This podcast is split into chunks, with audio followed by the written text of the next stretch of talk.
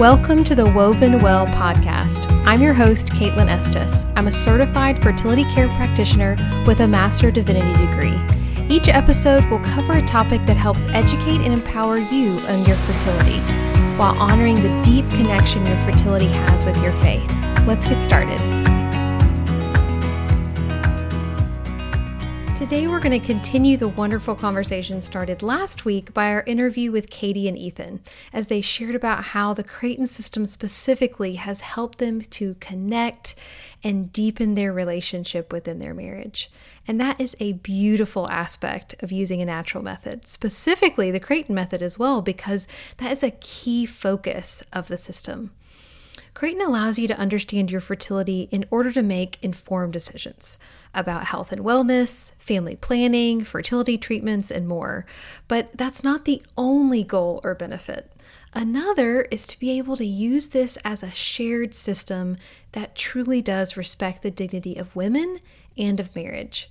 And so that it can be this practice that works to further unite you within your marriage. And you know, this makes sense. When you think about one of the main factors we consider in a couple's fertility is when they choose to have intercourse. And intercourse itself is designed by God to be both procreative and unitive. So, procreative means to procreate or to have biological children, and unitive means to bond or to unite two into one.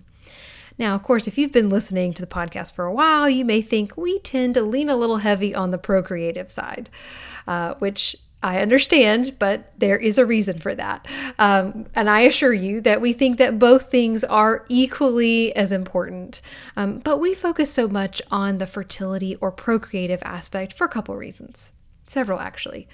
One is that there is this cultural assumption out there that sex can be somehow separated from procreation, from biological children. And not only is that simply not true, there is no 100% effective method to avoid pregnancy outside of abstinence, but it also starts leading us down a path that I truly do not feel like is our for our greatest good. Sex is interconnected and complicated, and it's a gift in the best way possible. Uh, it's full of good things for us physically, emotionally, spiritually. So, anytime we start trying to strip away any of those aspects that make it what it is as a whole, we start reducing it to something that gets progressively emptier and more temporary. So, we want to speak about the importance of keeping the aspect of biological children interconnected with sex as one of those good things for us within it because it matters. And if we never talk about it, we may lose sight of why.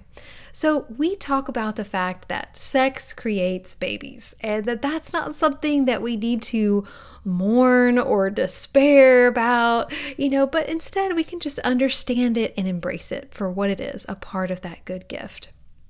Now, at the same time, there's this other assumption out there that we also want to be intentional about combating, which is that a natural approach like ours only focuses on making babies and that couples ought to have as many babies as possible.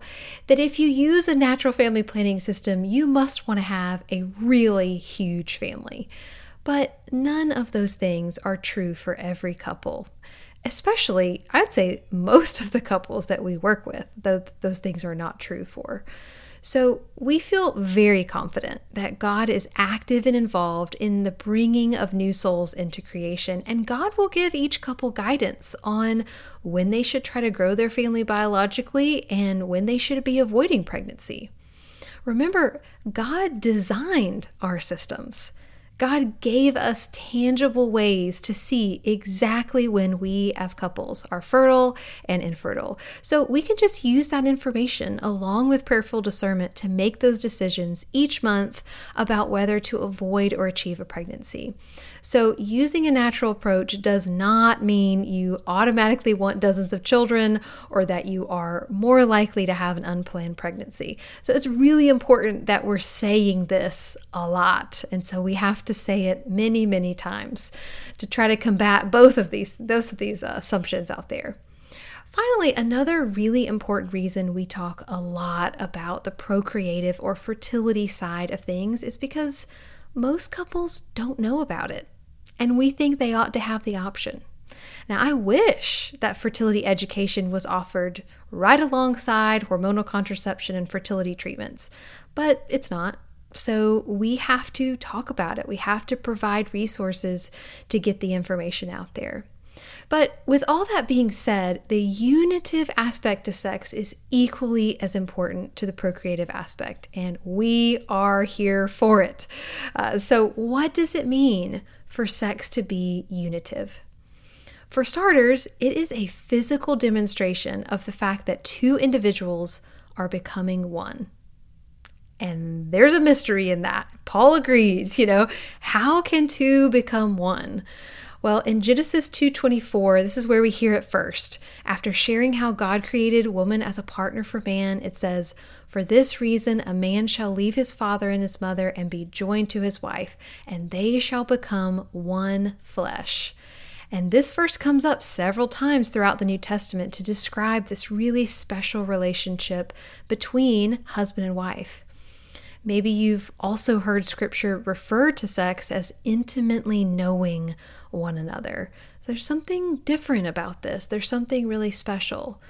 And even if we struggle with the imagery of two become one and what that actually looks like, we know that sex plays a significant role in bringing that reality to be. This act is not designed to be self focused, but the opposite. It's meant to bring that marriage relationship to a place of intimacy that no other relationship can touch.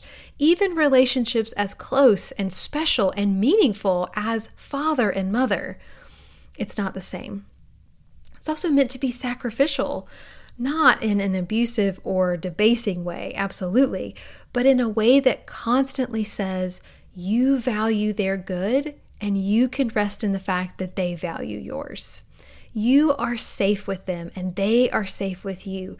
You are giving totally out of this vulnerable place. You are authentically yourself with them. And they see all of you hopes and fears, mistakes and temptations, naked body, ugly bowls, like you name it. You know, you are giving all of yourself to them to join as one with them. And as they give in that way back to you, you both are brought closer to understanding how Christ could give himself totally for us, the church. It is a mystery, y'all. I, there's no here's the complete explanation here, but it's one that I think that we need to constantly continue exploring and looking into. It's also meant to be exclusive, so you really can't have that kind of true, raw, authentic, sacrificial experience with anyone. When you join together in marriage, in holy union, you say that in order to reach those depths of intimacy with your spouse, you forsake all others. That adds to that trust and respect needed in order to be truly vulnerable and sacrificial. So, in this way, embracing sex as both procreative and unitive, we invite God in to even this intimate aspect of our lives and marriages.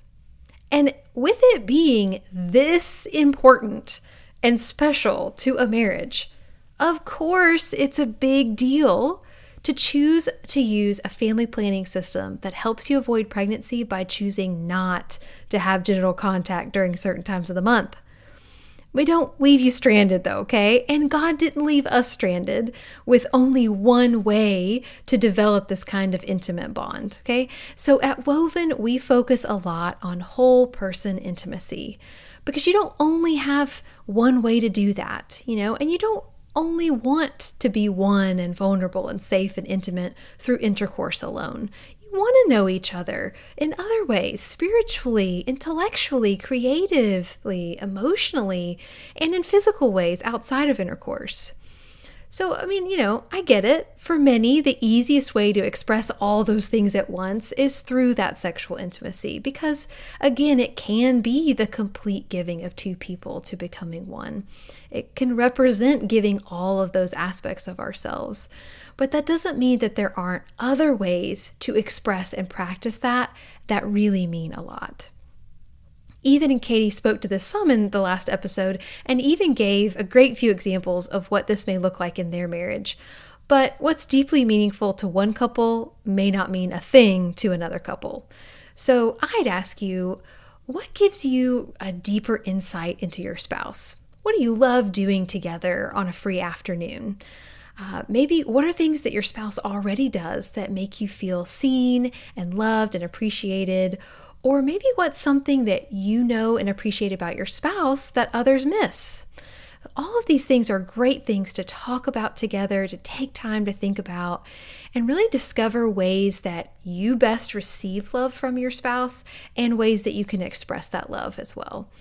You can definitely be intimate and deeply connect and express love without intercourse. But we don't want you to have to do that all the time. Okay, that is not the goal. Trust me, that is not the goal.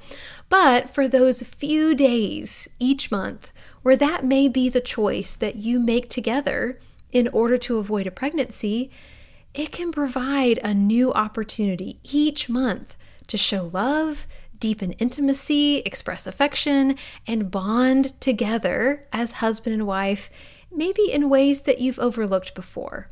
And that is the whole person intimacy that we're talking about. And I really believe that marriage is the better for it. So, the good news is any couple can practice this. You do not have to use a natural approach to family planning in order to identify and prioritize that whole person intimacy and union in a marriage.